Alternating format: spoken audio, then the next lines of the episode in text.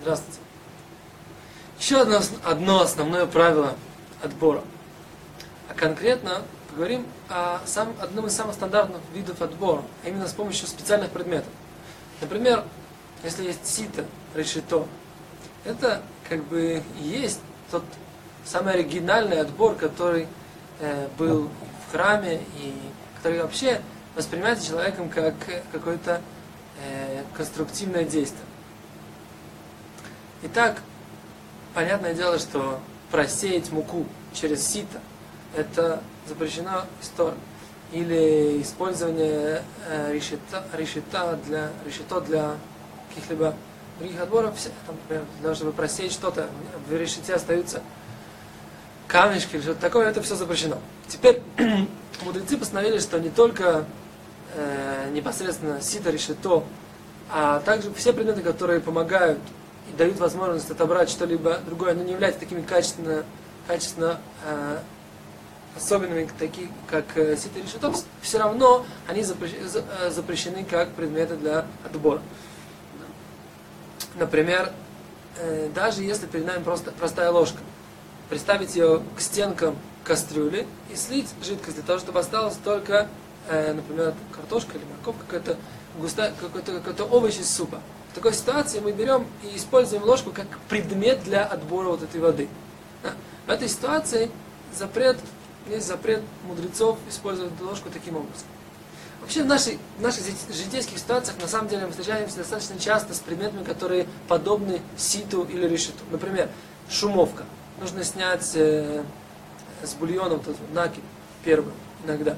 Или дуршлаг. Например, в некоторых ситуациях, я знаю, бывает, что бывают такие как бы типа мини-термосы, термосервирователь это называется, в которой есть э, это крупа, которая заливается кипятком, накрывается крышкой, и как бы потом как бы, за счет э, толстых стенок, за счет воды горячей, это каша, там, какая-то гречневая, например, я знаю, она, она э, варится. Теперь случилось так, что вдруг у вас осталось это на шаббат, и вы забыли снять эту воду, слить эту воду из, э, из, этой, из этой каши.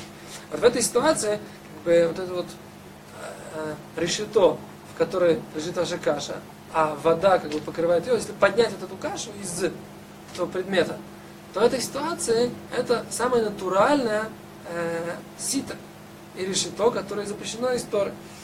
Э, еще один конкретный пример, например, э, э, я помню, еще был ребенком, когда брали, мама давала мне вишенку, и я вот специальный такой, э, вот такая специальная палочка, которая убивала из нее косточки это тоже предмет, который как бы предназначен для отбора непригодного из фрукта. И использование его запрещено.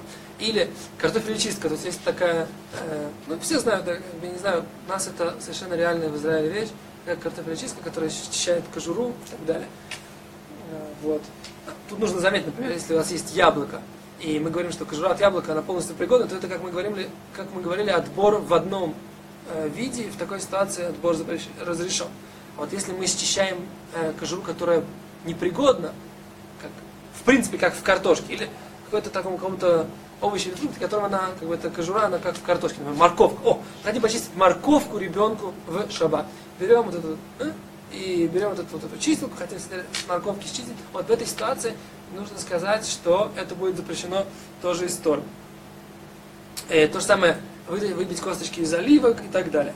Но с другой стороны, посмотрим, э, совершенно однозначно понятно, что если перед нами ложка, вилка и так далее, то это не предметы, которыми запрещено э, пользоваться. То есть в данной ситуации, например, а вот ведь перед нами кусок мяса, и там, например, курица, а есть мясо и кости. Мы, так сказать, вилкой как бы берем мясо. В такой ситуации э, вроде мы тоже отбираем с помощью предмета.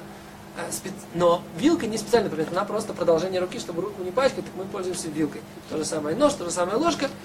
Э, с другой стороны, если же, как мы упомянули в начале, если мы возьмем половник и при, приставим его к стенкам кастрюли для того, чтобы процедить жидкость, такой ситуации мы используем и ложкой, там, или вилкой, в такой ситуации мы используем их как предмет для отбора, в такой ситуации это запрещено. Э, если перед нами, опять же, э, щелкунчик для орехов, то им тоже можно пользоваться в шаббат. А, вроде бы, так сказать, мы очищаем орехи с помощью специального предмета. Нет, потому что когда мы ломаем эту э, ореховую скорлупу, в данной ситуации мы просто оставляем все перемешанным. Нужно сейчас все это отдельно выбрать.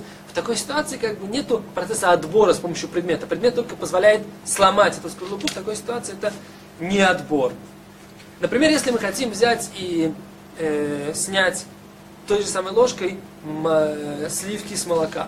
Опять же, эту ложку мы используем как предмет для отбора. В такой ситуации это тоже запрещено. Теперь э, поговорим о очень интересной ситуации, когда перед нами чайник заварочный, и в нем есть сито встроенное.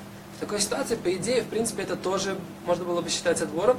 Интересно мнение э, Хазуниши, которое, э, который говорит, что в такой ситуации это не является отбором, поскольку весь предмет таким образом построен.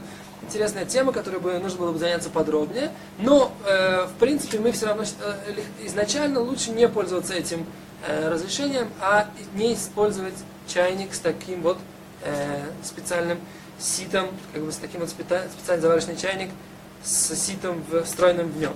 Если же у нас есть еще одна ситуация, в которой как бы, мы встречаемся с ситом или с решетом в каждый, э, в каждый, в каждый шаббат, в обычных ситуациях, простой чайный пакетик. На самом деле вот это вот э, э, мешочек, в котором находится чай, он и есть то же самое решето, то же самое сито, и когда мы, например, достаем такой чайный пакетик, из него капает вот такие капельки, тем самым мы процеживаем, и это тоже запрещено по многим мнениям, поэтому лучше от этого воздержаться или вытаскивать чайные пакетики до шаббата, или если случилась такая ситуация, что вы их не вытащили до шаббата, а, а взять ложечку и так, чтобы пакетик находился в ложке с небольшим количеством чая, и так это выкинуть.